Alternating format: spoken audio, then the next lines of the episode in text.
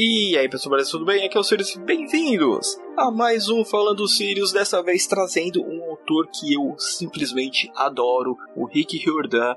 Mas eu não vou falar de Percy Jackson, não vou falar de Crônica dos Kane, não vou falar de Magnus Chase, nem Heróis do Olimpo.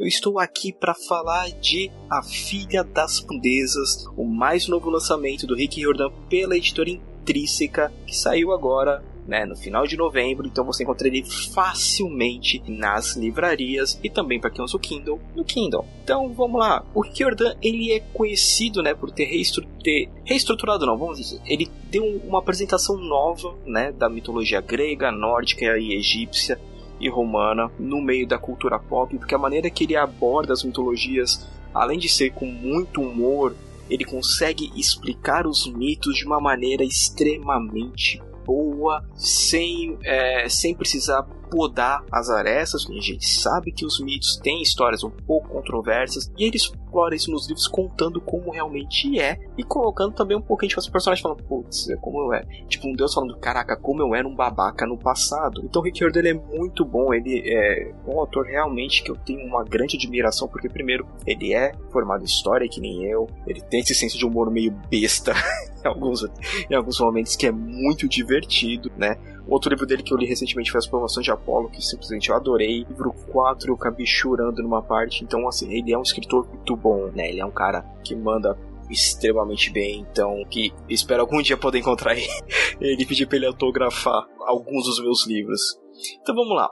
A Filha das Profundezas, ela vai revisitar um pouquinho do livro 20 mil léguas submarinas. Aí você para e pergunta, mas por que, que o Rick Riordan tá mexendo com 20 mil léguas submarina? É que quando ele fechou o acordo dele com a Disney, a Disney perguntou, pô, você, quer, você tem alguma obra clássica que você queira trabalhar? Na hora ele deu o tapão na mesa, 20 mil léguas submarina, né? Então é engraçado que, que é uma obra que ele falou que ele gosta muito, porque é uma obra é, do século XIX que foi deu um start no, numa grande gama de livros depois que vieram de ficção, né? Porque a literatura você tinha uma coisa ou outra, mais 20 mil Legos Submarina, e depois a, a, a, Ilha, a Ilha Perdida, que é também do Júlio Verne, que foi que trouxe muitos escritores a escrever ficção, né? Fantasia, ficção, ficção científica, então é um livro extremamente importante, né?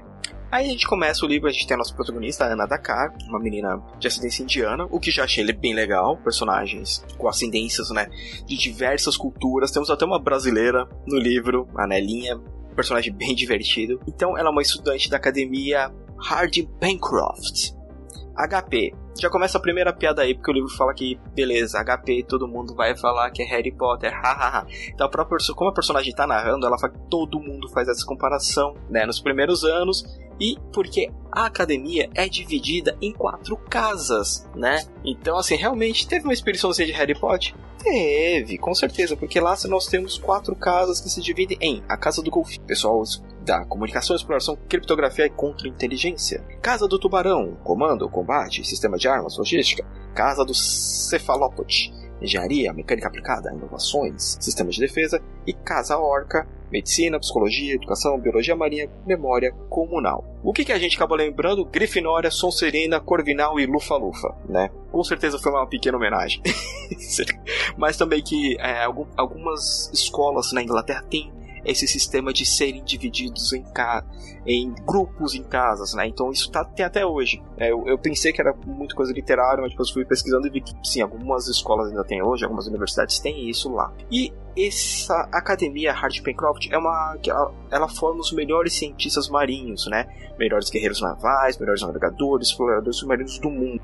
Os pais delas morreram numa expedição científica, né, dois anos antes, e só sobrou ela e o irmão. E quando os amigos, ela e os amigos saíram numa, numa expedição para meio que fazer uma prova, né, para poder passar de ano, que a gente pode ver, literatura mantendo que as provas de finais de ano sempre são uma coisa preocupante e no momento, né, que ela sai com toda a equipe do segundo ano para fazer a prova, a, a academia HP ela é atacada, o prédio é completamente destruído e tem que fugir. Nisso eles são com um professor que fala assim, ó, a gente tem que pegar e fugir daqui porque a Ana tem que sobreviver. Ela é a pessoa mais importante daqui, então ela tem que sobreviver a qualquer custo. E vão fugir para um posto deles avançado, né, no meio de uma ilha.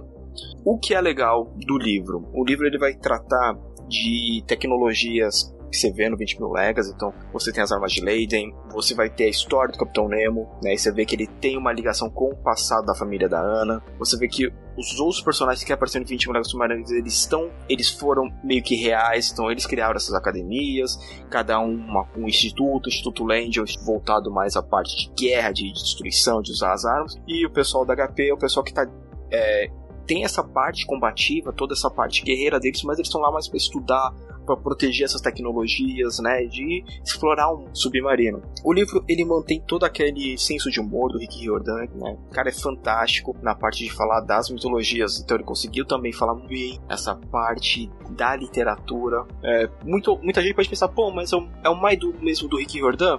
Lembra muita coisa, você tem vários plot twists logo nos capítulos, a cada dois, três capítulos tem uma reviravolta. Você tem um tipo já de narrativa dele que a gente tá acostumado, mas para mim não é nenhum defeito, porque eu vejo assim, ele se propôs a falar uma história sobre profundeza, sobre né, é, biologia marinha. Então, cara, ele conseguiu falar, conseguiu. Beleza, o cara cumpriu o que ele quer. Né? Então, eu gostei bastante do livro, é um livro extremamente rapidinho de ler, tem 328 páginas, e por ser uma leitura bem leve, você em dois, três dias consegue pegar ele inteiro para ler. É, desde o começo do livro você vai ter ações, você vai ficar muito cativado. Eu realmente adorei a Ana, achei uma personagem muito bom, gostei das amigas dela, da Nelly, né, que é brasileira, achei ela legal pra caramba. Então, fora né, os personagens, o Jamie, o Golfinho Sócrates. Então são personagens que eu gostei pra caramba que foram apresentados para mim. O livro, eu vou deixar os links para vocês comprarem aqui na postagem, né, do site aliancegaláctica.com.br e também você encontra ele para